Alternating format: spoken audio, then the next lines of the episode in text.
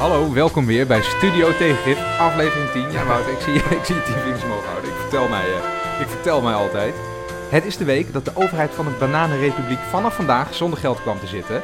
Het is de week dat er een fakkeltocht werd gehouden, dit keer niet door Amerikaanse naties, maar in Groningen, om aandacht te trekken voor het aardbevingsleed. Heel terecht. Het is de week dat 90 miljoen euro de Noordzee in is gewaaid. Heel Nederland eh, was in de war.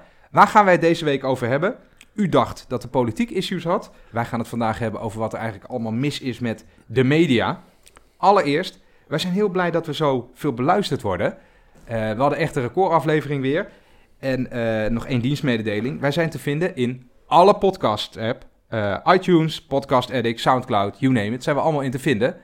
Jongens, zijn we er allemaal weer? Ja, we zijn er weer. We zijn er weer. Eh, we zijn heel blij met vorige week dat we zoveel luisteraars hadden. Dat was echt superleuk. Ja, ik vond het echt fantastisch om te zien. Dat Ja. eh, we gewoon een gek ideetje dat we op een eh, terrasje hebben verzonnen. We gaan een podcast maken en eh, dat is vast leuk. Ja, en wie er natuurlijk ook een beetje trots op was, was onze kat, Charlie. Die we nu... Iemand noemde een potkat, hè? Ja, de podcast. de potkat. Charlie, die eh, loopt hier nog eens. Die, die is er natuurlijk ook super trots op. Behalve dat hij nu de hele tijd de studio uit wil. Ik denk dat hij nu zich ergens verstopt heeft. Eh, maar eh, die is natuurlijk ook trots op. Dus wij. Vond het gewoon, eh, gewoon hartstikke leuk. Oké, maar eh, Randy, waar gaan we het over hebben vandaag? Wij gaan het hebben over medialogica, over de media. Eh, we hebben het vaak over wat is er aan de hand in de politiek. Maar als we eerlijk zijn, in de media is ook wel het een en ander aan de hand qua eh, kwaliteitsverlies, qua sensatiegerichtheid, qua gerichtheid op incidenten. Het is een soort tijdperk van info- infotainment wat is aangebroken. Daar moeten we het een keer over hebben, hebben we vorige keer gezegd. Dus laten we dat, eh, laten we dat doen. En eh, misschien mag ik beginnen met een voorbeeldje. Is dat oké? Ja, we starten altijd met een stukje waanzin. Ja, ja, ik had eh, echt een prachtig voorbeeld van de waanzin die eigenlijk de media domineert. Ehm, en dat begint vorige week. Er- vindt iets plaats. Er is een, een auto en die rijdt een scooter aan. Dat lijkt, nou, dat gebeurt wel vaker in Nederland, zou je denken. Maar wat gebeurt er? er een, een, een jonge man, die heet eh, Ahmed Arad, die plaatst een tweet en die zegt: Breaking, dubbele punt. Kuzu pleegt aanslag en rijdt een scooter Nederlander aan. Kuzu, Kuzu zat in die auto. Ja, en, Wie is nou, Kuzu? wie is Kuzu? Eh, Tounahan Kuzu is een, eh, een eh, Tweede Kamerlid voor de politieke partij DENK. En die zat in een witte SUV BMW. Ja, heb je het al. En die rijdt een... Nee, dit verhaal... Dit, dit, dit, aan etnisch profileren. dit bevat nog meer elementen die in de nieuwe medialogica lekker gaan aanslaan. Namelijk, ehm, hij zat in een witte, eh, dikke eh, BMW SUV. Hij rijdt een Nederlandse jongeman op een scooter aan. En ehm, hij was onderweg op vrijdag naar het vrijdaggebed Ja, in Rotterdam. Het gaat maar door. Op dit. 100 Ja. meter van het Turkse consulaat in Rotterdam. nou, Dit heeft alles. Ja, dit heeft alles, dit, ja. dit heeft alles. En dat voelde deze, deze Ahmed voelde dat heel goed aan. Van dit, dit, dit, dit was een, eh, een, een nieuwe media dingetje. Hij plaatst dus die tweet waarbij hij zegt... Breaking, Kuzu pleegt aanslag en rijdt een scooter Nederlander aan. nou, nou, goed om te weten, die, die Ahmed die schrijft voor een, eh, een iets wat satirische eh, blog, Salt Mines. En eh, nou, die, dit wordt een artikeltje, verschijnt. En wat gebeurt er? Ehm, precies wat hij verwachtte, want hij wilde Kuzu van Denk trollen op de manier waarop de trollen van Kuzu heel vaak zelf aan het trollen zijn, volgens hem. Ja, dus- Hij krijgt allemaal mensen van Kuzu achter zich aan. Nou ja, ik, ik kan het bijna niet opnoemen, want wat je op Twitter kan vinden, wat deze jongen allemaal naar zijn hoofd geslinker, slingerd krijgt. Hij wordt een bounty genoemd en eh, hij is een kneus. En oh, met want allemaal... hij is zelf ook een allochtoon, dus hij mag dit niet. Ja, oké. ja, precies, want hij is zelf ook allochtoon. Dus hij krijgt allemaal denkvolgers achter zich aan dat hij dit niet mag zeggen. En vervolgens, doordat het zo'n ophef creëert, wordt het door geen stijl overgenomen. En die, die zeggen het ook heel erg mooi. En die zeggen, ehm Kuzu eh, pleegt, B eh, nee, Kuzu pleegt aanslag met BMW. Dat is natuurlijk de kop. Dat zegt geen stel. Ja, nou, dan lekker. heb je de poppen aan het dansen. Vervolgens komt het ook nog eens in de Telegraaf te staan. Ja, de hele TMG mediagroep eh, gaat los dan. Ja, met de Telegra- Telegraaf kopt Kuzu rijdt scooter aan. Ehm, en wat gebeurt er daarna? Ehm, er zijn allerlei, nou ja, hoe noem je dat? Mensen die eh Kuzu eh, steunen. Die gaan bij Twitter klagen dat dit eh, blog van die jongen, dat Salt Mines, eh, waar die, waar die voor schrijft, ehm, dat dat nepnieuws verspreidt op Twitter. En nu is er een, volgens mij een ban van Saltmines op Twitter gekomen. Dat er genoeg mensen over geklaagd hebben dat het eh, Ja, ja. fake news verspreidt. Maar het is, misschien- het, het, het- dat is een geweldig verhaal, maar ook leuk om te zien hoe dus dat blog Saltmines, Mhm. eh, hoe die dus gebruik maakt van, van, de, van, de, van de medialogica. Van hoe, hoe kan je eh, mensen op je laten klikken eh, en je laten lezen. Want ik zat even op Saltmines. Hij heeft dus twee berichtjes daar geplaatst over dit, eh, dit, eh, dit fenomeen. En de eerste gaat dus over, over de aanrijding. Ja, hoe heet dat ding? Dat heet dus, nou, je- eerst al de tags. Hè. De tags is een berichtje. Humor, islam, Nederland, politiek. Dat zijn de tags. En dan vervolgens Het heeft ook echt met islam te maken. Ja, namelijk, ja. Niets. de vrouw ook met humor hadden. En dan vervolgens is de titel... Kuzu, mag ik oversteken, ja of nee? Ze weten dat is de hoe het titel. werkt. Ja. Ze weten Ja. hoe het werkt. Die wordt dus 2500 keer, of nee, sorry, 3000 keer eh, bekeken. Dat is voor Saltmines een behoorlijk hoge, hoge hit-ratio. Ehm, en vervolgens komt dus die aanval van de, van de, van de trollen van Denk. Ehm, en dan maken ze dit berichtje op Saltmines. Met eh, de tags Nederland, Saltmines en Turkije. Blijkbaar zitten de tank, Denk-trollen zitten in Turkije of zo. Maar, maar niet uit, met de, met, met de titel... Denk zet trollen in om blogje kapot dood te maken. Ook weer 2500 views. Dus zij weten ook wel hoe het werkt. Maar dit is, dus, dit is dus ook hoe media werkt. Dit Ja. is waar nieuws eh, wat in de Telegraaf staat vandaan komt. Dus eh, wat lollige jongens die plaatsen een soort eh, lollig berichtje met wat...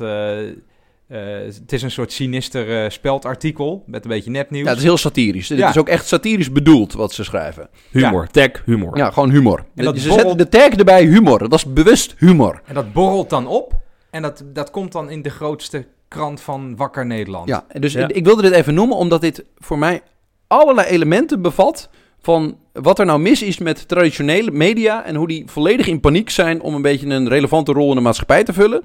En dat, nou ja, slimme jongetjes op internet, eh, jongens, jongens op internet, die, die maken daar gebruik van. Ehm, en ja, eigenlijk wat er feitelijk gebeurt, is dat een auto een scooter aanrijdt en er is niemand eh blijvend heel erg gewond. Ja. En het wordt alsnog een nieuwsdingetje. Ja, en het ziet ook dus dat de traditionele media, in dit geval de Telegraaf, dat die dus dat soort berichtjes op, op Twitter Ja. en vooral filmpjes, foto's gebruiken om volgens eigen nieuws te maken. Door afgelopen week hadden we de storm, hè? Nederland waaide weg. 90 miljoen schade, 100 miljoen schade en dergelijke. Zag je natuurlijk ook weer dat, eh, ik bedoel, ik heb op mijn eh, WhatsApp, Facebook, Twitter allemaal filmpjes voorbij zien komen van rondvliegende Dixies, eh, mensen die over straat vlogen, Daken die daken die waaiden. eraf waaiden. Heeft iedereen gezien. iedereen heeft dat gezien. Die, die containers die omdonderden. Ja, en wat je vervolgens zag, staat natuurlijk op, op nu.nl, ja, containers onder, nu.nl, eh, Telegraaf. Op al die sites zag je dan eens een compilatie van dat soort filmpjes van dit gebeurde er vandaag. Ehm, Ja. En eh, dat is natuurlijk wat er wat gebeurt. Dus de traditionele media worden echt gevoed door die nieuwe eh, sociale Maar media. ik, ik die vraag mensen me dan zelf eens af hoe dat dan op zo'n redactie gaat. Zou er dan... De, de- je hebt daar allemaal redacteurs en er zit gewoon... Die, die, ja, weet ik niet, die weten echt niet meer waar ze over moeten schrijven. En die zeggen dan, beste stagiair, ga je gewoon in je WhatsApp groep een beetje rondkijken wat het meest gedeeld wordt. En dan plakken we dat aan elkaar. Dan hebben we een artikel wat, waar mensen over praten in Nederland. En dat ik- is dan nieuws. Ik snap het heel goed, want je weet ook allemaal mensen zijn gestrand, die hebben niks te doen. Dan maak je een mooie compilatie van die leuke filmpjes. Kun je nog een beetje om lachen om die storm. Ja, en Volgens, mensen eh, lezen, lezen graag over zichzelf. Hè? En iedereen is ergens een beetje zijn haar door de war gewaaid. Ja, ja. ja ik, vind, ik vind het heel somber. Dat, Ja, maar eh, jij, jij, jij, eigenlijk vind je dit een schande, zie ik aan je. Nou ja, de, de- de- ik, ik ben natuurlijk gewoon. Ik, ben, ik, ben ook, ik weet dat ik een beetje een uitzondering ben op hoe eh, de gemiddelde mensen kijken naar hoe politiek en nieuws zou moeten zijn. Dus ik, ik snap mijn eigen rariteiten wel enigszins. Ja, want Maar- jij kijkt nog buitenhof en zo, hè? Ja, ja, ja. Kijk, als je, volgens Nieuwsuur. mij kun je het heel goed snappen als je een beetje naar je eigen nieuwsdieet kijkt. En naar het nieuwsdieet misschien van een gemiddelde Nederlander. En eh, volgens mij was dat een jaar geleden. Toen knalde ik een keer op Twitter van... Ik ben eigenlijk die, die progressieve eh, snop geworden waar ik ooit een hekel aan had. Omdat ik de correspondent lees, ehm, eh, Nieuwsuur kijk, eh, Tegenlicht kijk en Buitenhof kijk met Vrij Nederland op mijn schoot. Ja, jij bent echt het ergste van het ergste. bent inderdaad. echt- ja, ja, echt veel mensen hebben een hekel aan dat soort lui. Ja, en dat was ik toen zelf geworden. Ah, Daar verbaas ik me een beetje ja, over. ja. Maar wat, wat, wat, ik dus, wat ik heel somber vind aan hoe, hoe dat soort berichtjes, die eigenlijk geen nieuws zijn, door nu.nl en Telegraaf worden opgepakt, is dat de traditionele rol van, van een kritische, onafhankelijke media in een democratie is, is dat ze de macht controleren en daar onderzoek naar doen. En dat, daar heeft dit mee te maken. Ja. Dat is waar ik me zorgen ik, maak. eh, we gaan even, we hebben meestal een beetje eh, intellectuele input voor. Ah, we eh, gaan intellectueel we- we gaan- Ja, we daar hebben we wie maar voor. Excuus. Eh, nee, want Die we wint hebben ook essayprijzen We trouwens. hebben het over... U kunt het nu eh, wegklikken, dames en heren. Ja. nee, we, we hadden het over hoe een media tegenwoordig werkt en wat invloed is op, eh, op politiek en op, eh, op burgers. En ik dacht van, hé, hey, we gaan eens kijken. Er is een, een, een hoogleraar eh, politieke wetenschappen in Amsterdam, die heet Rens Vliegendhart. Die heeft daar een aantal jaar terug, 2012, een boekje over geschreven. Die is nu dus professor mee geworden. Dat boekje heeft dus de titel, dit is een zeer leesbaar boekje trouwens, de titel U kletst uit uw nek. En het boek gaat over de relatie tussen politiek, media en de kiezer. En wat die Vliegendhart daarin doet, en dat is wel echt leuk, die eh, maakt dus een, een, soort nieuwe beschrijving van hoe de media nu werkt. Wat is dan de media? De media is zowel de traditionele media, want die veranderen omdat er, eh, omdat er nieuwe media bij komt. Dus de, nou ja, eh, net Twitter, Mhm. Facebook, de blogs die er nu veel zijn. Hè? Dus er komen andere berichten die makkelijk te delen zijn via social media. Dus je hebt oude media, en zo, televisie, eh, radio, krant. Ja. En nieuwe, alles wat met internet te maken heeft. Klopt, klopt. En hij maakt drie stellingen eh, over de, de media nu. Eentje gaat over de, de inhoud van de, van nieuwe berichten. Hij zegt van, de nieuwe politieke berichtgeving is beperkt en kortzichtig van aard. Ehm, en de waan van de dag is meer bepalend voor de selectie van dit nieuws dan de feiten die er daadwerkelijk zijn. Ehm, en daarbij zegt hij, wat ook nog belangrijk is, het is dus korte termijn nieuws, het is een beetje eh, klein, ehm, het is van dag, het is ook nog negatief, wat willen mensen vaak lezen.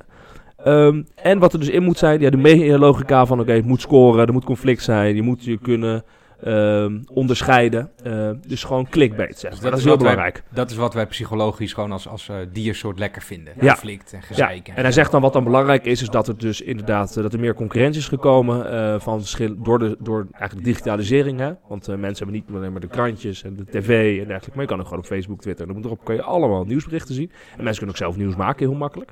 Ehm, dus de oude media moet daarin meegaan. Dus dat is gewoon voor de inhoud van de berichtgeving. Tweede zegt hij, ja, die eh, nieuwe inhoud van de berichtgeving, die heeft invloed op, op hoe de politiek werkt. Hij zegt van, de invloed van deze nieuwe berichtgeving op de dagelijkse politieke activiteiten is erg groot. Maar de invloed is zeer beperkt op het gemaakte politieke beleid. Oh ja. Eh, dus wat hij zegt van oké, de activiteit, dus het voorbeeld hij noemt is bijvoorbeeld kamervragen. Hij zegt, er worden veel meer kamervragen gesteld. En die kamervragen zijn allemaal gebaseerd op het nieuws wat 's ochtends eh, in de kranten wordt gezet. Partijen maken daar meteen op basis van kamervragen. eh, alleen maar om vervolgens weer het nieuws te komen. Want we kunnen dan tegen die media zeggen, hé, hey, ik heb er kamervragen gesteld. Ja, er is ophef. Er is ophef. ophef.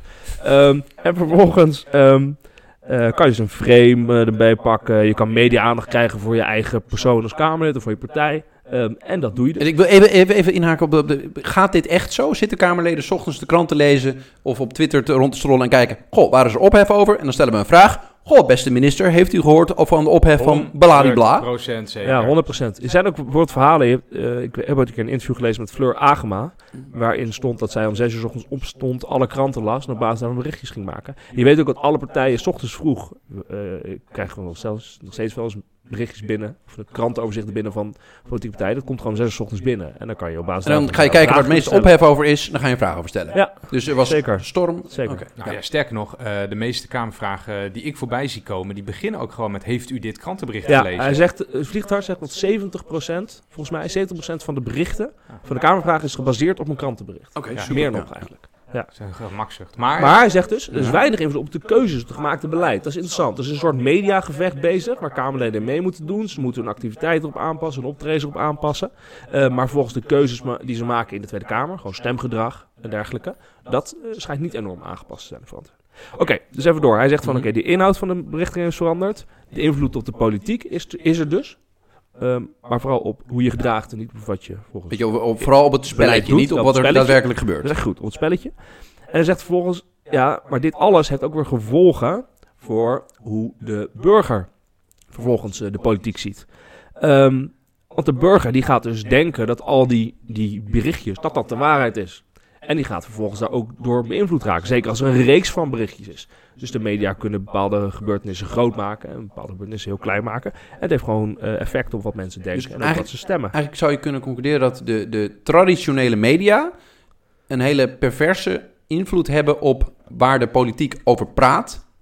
Ehm, en waardoor de politiek voornamelijk gaat praten over waar die traditionele media het over heeft. Terwijl waar de politiek eigenlijk over gaat, dus over beleid en besluitvorming, dat het daar veel minder over gaat. Dat het toneelstukje steeds belangrijker wordt. Ja, maar waarom zeg je nou de traditionele media? Want hij zegt van de traditionele media veranderen omdat er nieuwe media opkomen die vooral op social media zitten. Mhm. Dus de, En hij zegt van ja, er is nu gewoon eh, meer concurrentie dan vroeger. Hè, je moet zorgen dat je, dat je eh, lezers hebt, dat je luisteraars hebt. Eh, want je, dat is weer nodig voor je abonnementsinkomsten en voor je eh, reclameinkomsten. Dus Laat me er anders even wat anders in gooien. Want ehm, dit is natuurlijk uit 2012, goed onderzoek. Maar ik denk dat er wel wat gebeurd is sindsdien. eh, wat allemaal heel zichtbaar is geworden rond de verkiezing van Trump. En Trump die zegt... ehm, luister media, ik heb jullie niet nodig. Ik heb een rechtstreeks kanaal met mijn kiezers. Ik heb, eh, weet ik veel, 10 miljoen eh, Twitter-volgers en et cetera. Ik heb een, ik heb een eindeloos groot bereik. Dus de, de poortwachterfunctie die jullie hadden... jullie stonden vroeger tussen mij en het electoraat in... die is weg. Jullie hebben mij nog nodig om stukjes te schrijven... Eh, en om wat, überhaupt nog wat te hebben om over te berichten. Maar ik heb jullie niet nodig om mijn kiezers te bereiken. Dus ik denk dat die nieuwe mogelijkheden, ehm, die geven vorm aan de politiek. Eh, wat heb ik dus wat heb ik gedaan de afgelopen tijd? Ik heb allemaal eh extreemrechtse, alt-rechtse figuren van Infowars en van Breitbart een hele poos gevolgd. om te kijken Jij, Randy. Jij hebt dat ja, ja, gewoon op, op Twitter en op, op die sites, et cetera. Want daar is wat aan de hand. Eh, daar is, die bedienen zich van een soort absurde logica, van een soort absurde trucjes. eh, wat heel krachtig is, wat heel goed werkt politiek eh, gezien voor hun. En daarvoor hebben we een, een klein fragmentje van Trump, eh, die zich verdedigt.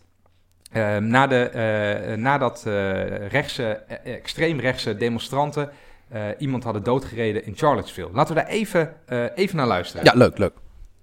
The alt-right is behind these attacks, and he linked that same group to those who perpetrated the attack in Charlottesville. Well, I, I don't know. I can't tell you. I'm sure Senator McCain must know what he's talking about.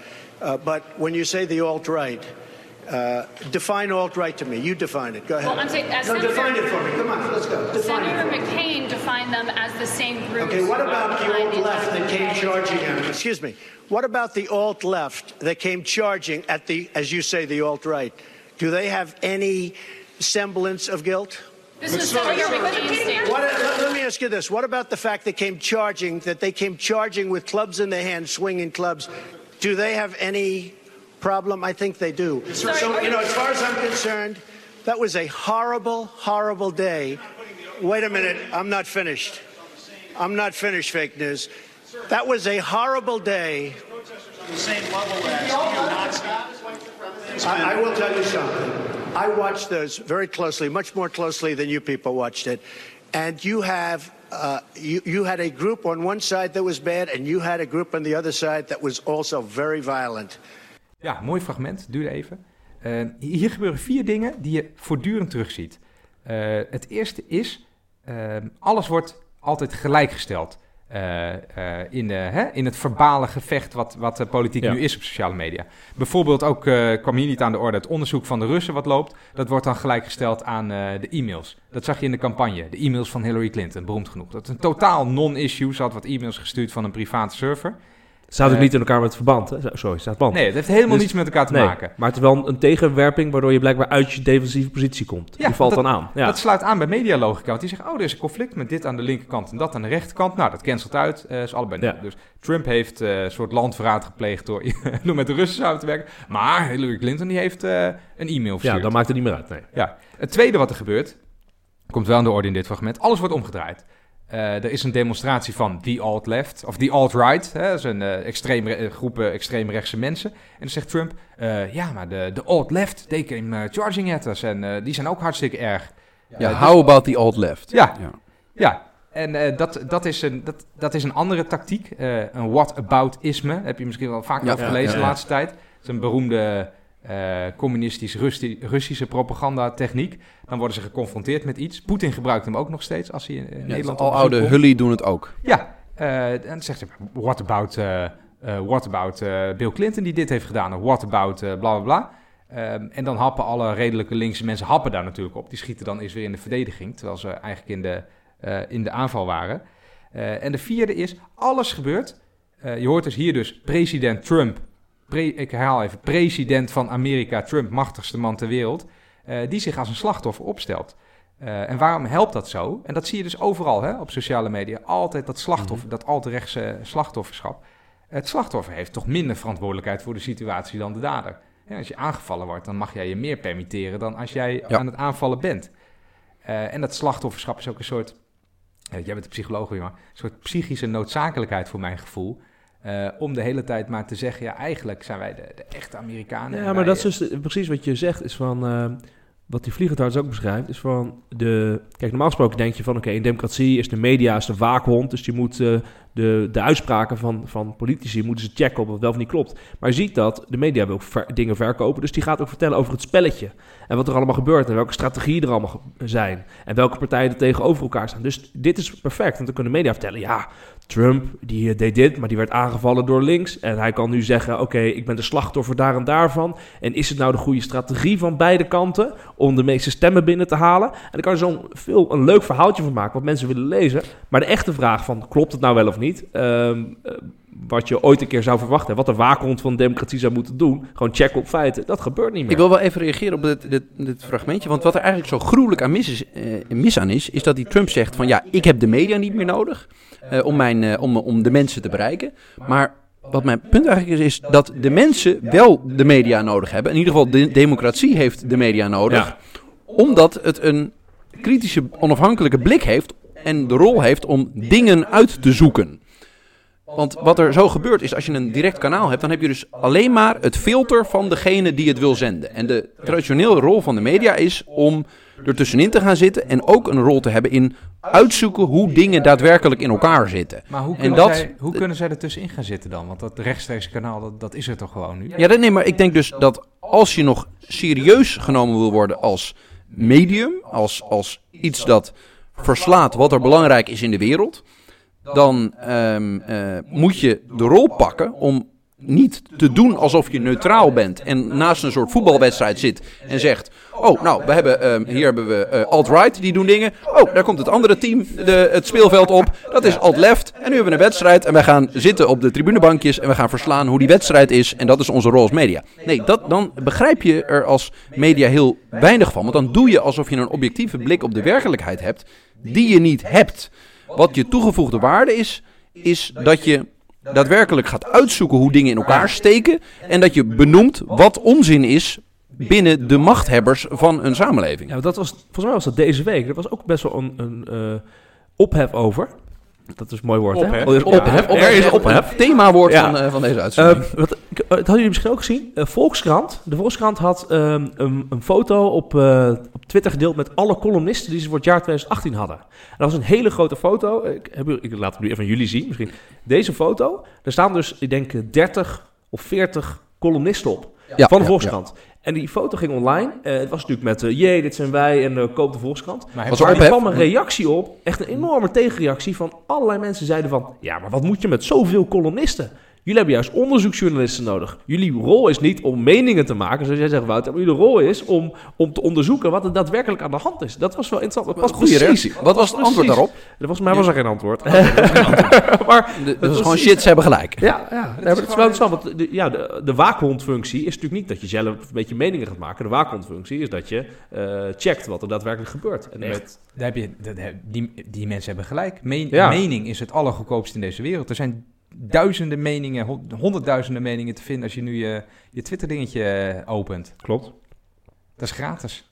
Ja, ik, vind het, ik moet toch weer even teruggrijpen op het voorbeeld van vorige keer. En Wat ik echt tekenend vind, is dat, wat, ik, wat ik al eerder noemde, dat, dat Telegraafartikel over ehm, Hiemstra weigert debat met Baudet. Dat, Ja. dat geeft weer alles weer, waarbij de Telegraaf ziet, hé, hey, er is een discussie tussen een weerman die eh, de- de- ge- veel weet van het klimaat, daar eh, dat gestudeerd heeft en er een eh, geleerde op is. En er is een gekke politicus die denkt, ah, ik ga ophef creëren, ik ga een weerman uitdagen voor een debat.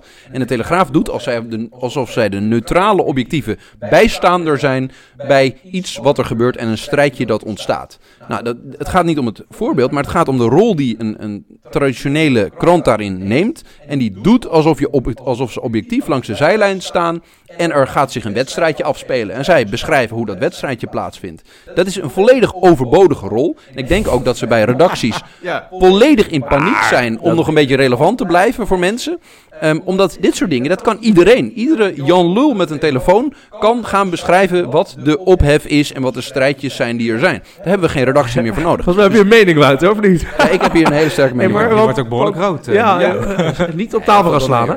Maar, eh, Dat doe jij altijd. kijk, het, ehm, maar het is natuurlijk sowieso dat objectief nieuws verslaan, dat is bijna onmogelijk. Toen geeft er altijd een soort subje- subjectieve twist aan. Bedoel, we, de kranten, eh, traditionele media, ehm, Volkskrant heeft een bepaalde signatuur, zeg je dan, hè? Trouw, NRC, Telegraaf, AD zelfs ook. Iedereen heeft een bepaalde, bepaalde achtergrond en een bepaalde doelgroep. Dus er passen, passen natuurlijk al die traditionele media zich op aan met de berichtjes die ze plaatsen. Maar tegelijkertijd doen ze wel alsof ze totaal objectief zijn. Dat is precies wat je, wat je ziet gebeuren. Want zij moeten de hele tijd kunnen zeggen, ja, wij zijn de waakhond.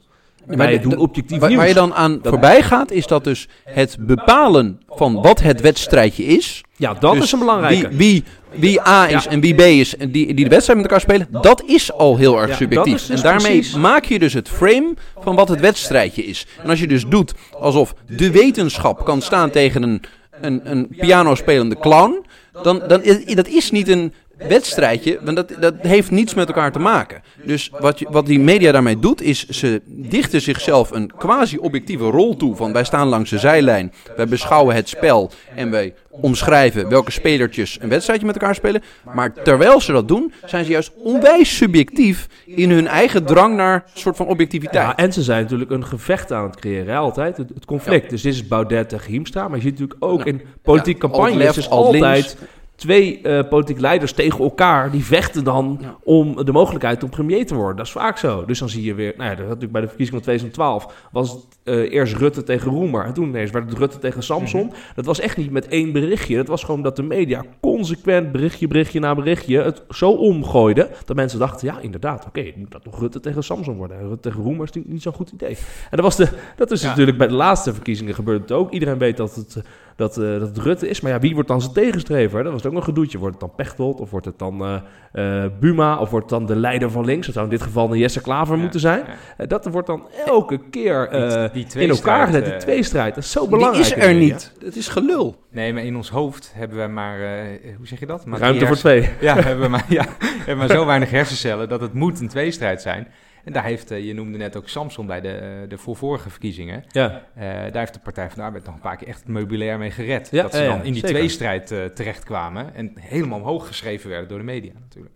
Nou, ik, ik- wat ik wel een interessante vraag is, van hoe, hoe denken jullie ehm, dat het komt dat er zo er steeds minder een incentive is om dingen echt uit te zoeken ehm, en eigenlijk alleen steeds meer een soort van ja, beschrijver van, eh, van wedstrijdjes te worden met wat advertenties eromheen? Ja, hier heb ik wel een mooi theorietje over. Dat is een economisch eh, theorietje, excuus Wouter. Geen, geen historische parallellen. Oké, ik verzin wel een historische Het is parallel. wel een oude theorie. Het is wel Oh, een oude oude theorie, Je leuk. kent het misschien wie, maar jij kent het als econoom, de, de wet van Gresham. Die Ja. zegt, goed geld wordt van de markt verdreven door slecht geld. Denk je, waar gaat het over?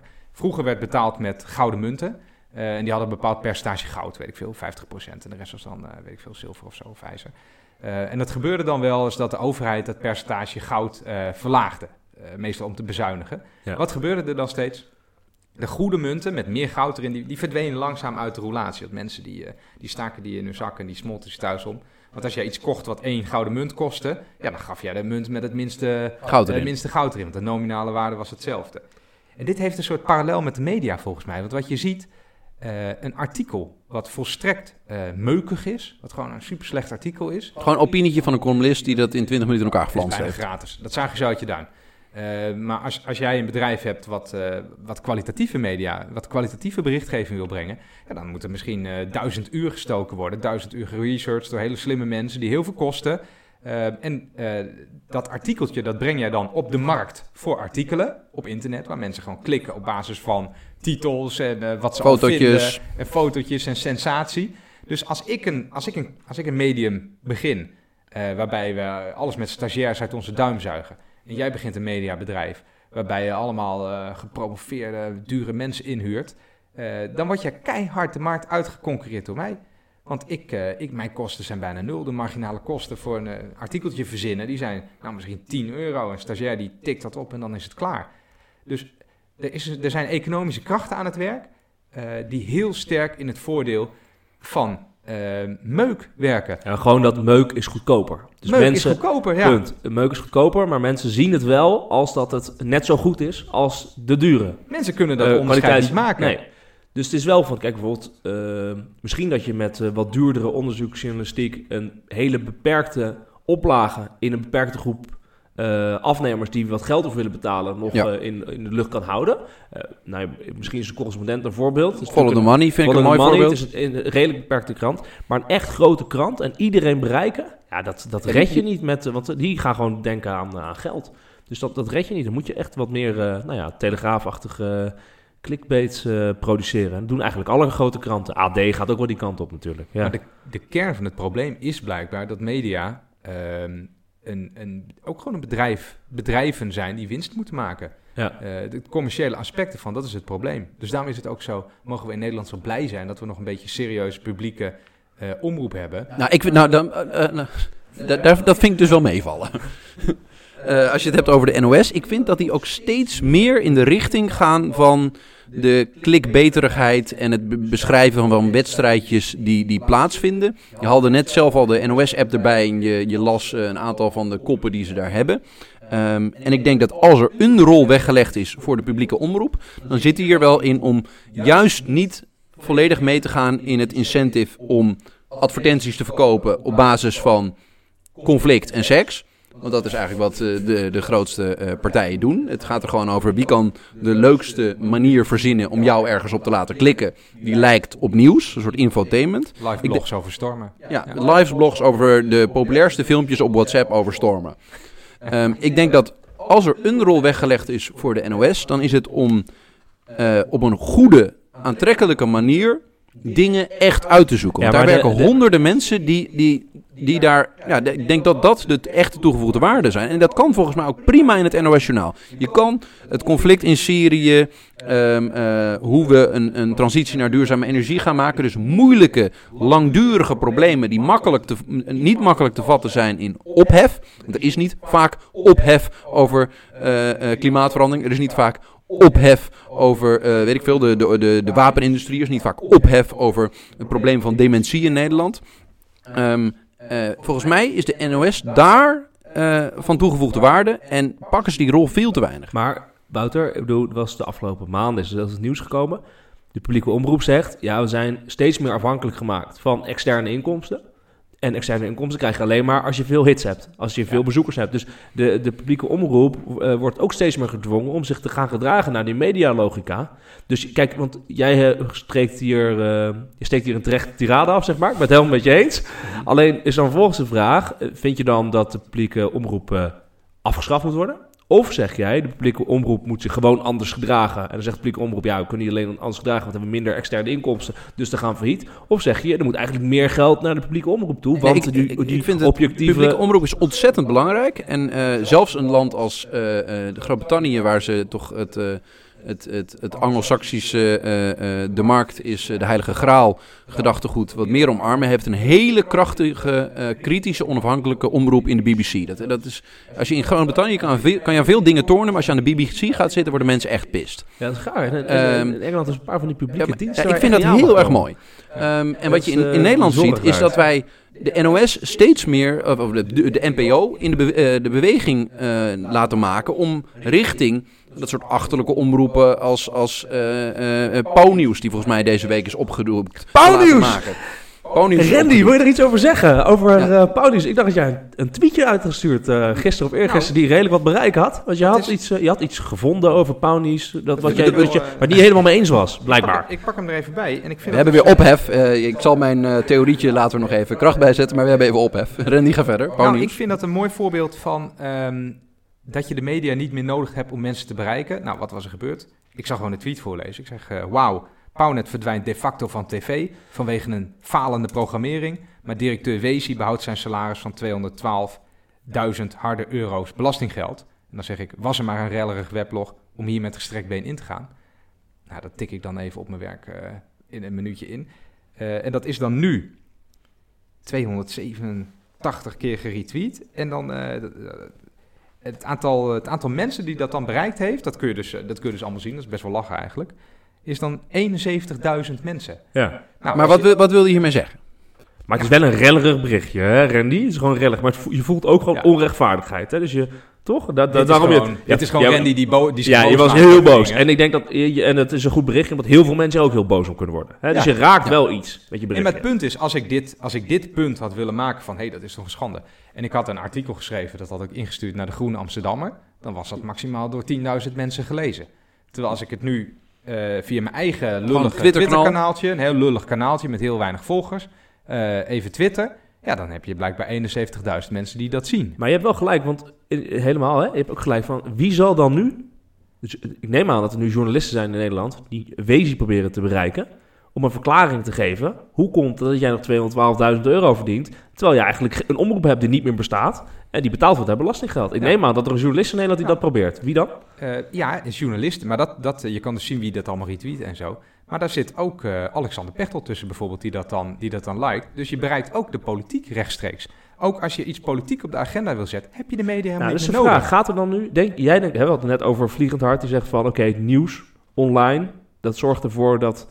Dat beïnvloedt de politieke activiteiten. Dat zie je dus hier ook. Mhm. Maar gaan er nu kamervragen gesteld worden over de vraag of Dominique Wezi zijn, eh zijn 212.000 euro in moet leveren? Ja, ik Aan de denk het minister wel. van Niet- BZK is dat dan volgens mij, denk ik. hè? Niet dankzij, eh, niet, nee, ja, OCW, OCW is dat dat, zijn. Oh ja. Maar niet Ja, dankzij deze tweet, maar wel eh, dankzij de ophef, weet ik bijna wel zeker dat iemand dat, eh dat Ja. die vraag erin Misschien moet dat eens geschoten even wordt. checken deze week. Dan gaan we volgende week terugkomen. Nou, wat ik wel mooi vind aan wat, wat Ponius nu gedaan heeft, die, die hebben eigenlijk gewoon één, eh, één grote eh, fuck you gegeven aan de publieke omroep door, door zichzelf een publieke omroep te maken. En nou, dat loopt nu mis, omdat er geen hond naar kijkt en omdat het ook nergens over gaat. Ja. Ehm, eh, maar wat ze daarmee wel aangetoond hebben, is dat het, het publieke omroepbestel ook volledig in de war is rondom die nieuwe medialogica en niet weet wat voor rol ze moeten pakken. Nou ja, aan de andere kant, hun zendtijd is nu gewoon afgepakt omdat er helemaal niemand meer naar keek. Dus ja, misschien werkt het stelsel ook eh, wel zoals het bedoeld is. Nou, ik denk dat, dat er juist de, de publieke omroep een, echt een hele belangrijke taak gaat hebben in die kritische onafhankelijke rol pakken om dingen werkelijk uit te zoeken en dat toch op een toegankelijke manier aan mensen te brengen. Gewoon uitleggen hoe dingen in elkaar steken. Ja. Ehm, en ja, je hebt daar prachtige voorbeelden van hoe dat gebeurt. Eh, we zijn allemaal. De succes van Zondag met Lubach. Dat is een toegankelijke manier. Worden er dingen die werkelijk spelen in de maatschappij. Ze hebben, hij heeft allemaal mooie dingen geagendeerd. Ehm, worden, worden, ik denk dat dat meer een rol gaat worden van de publieke omroep. Op een toegankelijke manier dingen goed uitzoeken. En we vervolgens wel op een manier brengen waarop mensen er graag naar willen kijken en naar willen luisteren. Ja, dat is wel een mooi voorbeeld van iets wat eigenlijk alleen op de publieke omroep kan, kan bestaan, denk ik. Want jij Ja. hebt volgens mij een boekje voor je liggen. Als ik het goed is dat eh, Rob Wijnberg, de nieuwsfabriek. Ja, klopt. Ja, die heb ik er weer eens. Eh het is, eh, eh, ja, dat is een, een van onze progressieve helden, hè, Rob Wijnberg. Eh, met zijn eh, correspondenten waren wij waarschijnlijk Ik, alle drie ik- als ik weet bij. niet wat mij hier nu eh, in de schoenen wordt geschoven. Ik maar, weet ook niet wat ik hiervan Ik ben blij hoor. dat jij over je held wil Het is vertellen. een van mijn helden. Ja, is mijn- Dat boekje, Dat- een, van de, een van de dingen die eh, de grote Rob Wijnberg daarin, eh, daarin zegt is...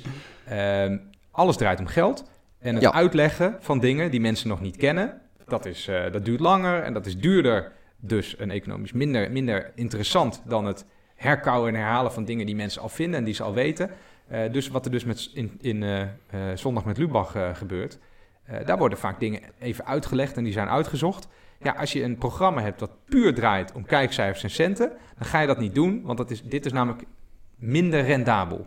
Ja, klopt. Ja. Dan als, je, als je puur eh, programma's maakt die gaan om cent te verdienen, dan ga je alleen maar lachen om home video's als je maken. nou, als je nou eh, Zondag met Lubach op een commerciële omroep had eh, laten maken, was dan net zo... Ik bedoel, Nee, het is- het is- Zondag met Lubach is je extreem populair. Hè? Ja, Dus het is dus extreem je populair. kan er Ik vind heel het veel ook echt eh, briljant doen. En dat- of eh, dat- advertentieinkomsten Ja, maar nu pas, hè? Het heeft ook pas. eerst twee seizoenen Ja, dat wil ik heel net goed zeggen. Dus inderdaad, was waarschijnlijk was bij de commerciële omroep was in het begin al gelijk van de buis gehaald, Ja, je omdat hebt- het niet zo goed Je hebt een populair heel team was. van redacteurs nodig die keihard werken aan dingen goed uitzoeken en dat vervolgens vertalen op een krachtige manier. En in, ja, zoals die Wijnberg dat noemt in het boekje, de, de, de aandachtseconomie, is dat ontzettend complex om dat op te gaan zetten. Omdat het heel veel tijd, moeite, Ja. mensen, inzet kost om überhaupt tot zo'n concept te komen.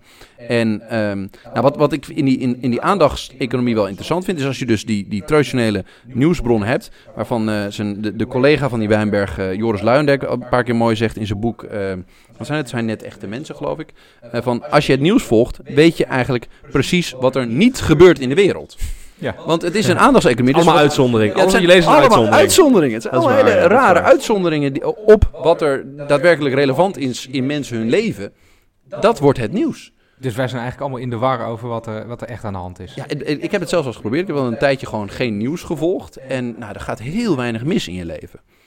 Ja, nee, Dat weet ik wel Ja, zeker. maar dit is ja. toch, eh, Randy, dat weet je toch? Mensen die overschatten eh, de kans op een aanslag in Nederland. Mensen Ja. overschatten eh, de migratiecijfers. Mensen overschatten de criminaliteit. Mensen overschatten, noem het maar op. En onderschatten heel veel normale dingen. Eh, En ze overschatten de hele bijzondere dingen. Omdat daar alleen maar nieuws over wordt gemaakt. Ja, dus dat is precies wat die- dat is precies wat die vliegend hard, punt 3. Je maakt wel, je berichtgeving heeft wel gevolgen op wat mensen denken. En vervolgens dan misschien ook wel stemmen.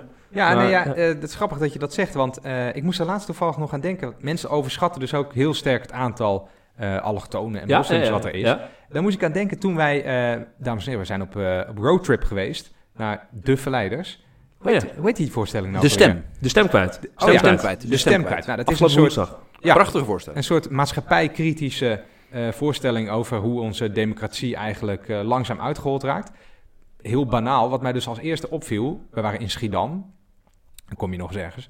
Eh, een roomwitte zaal.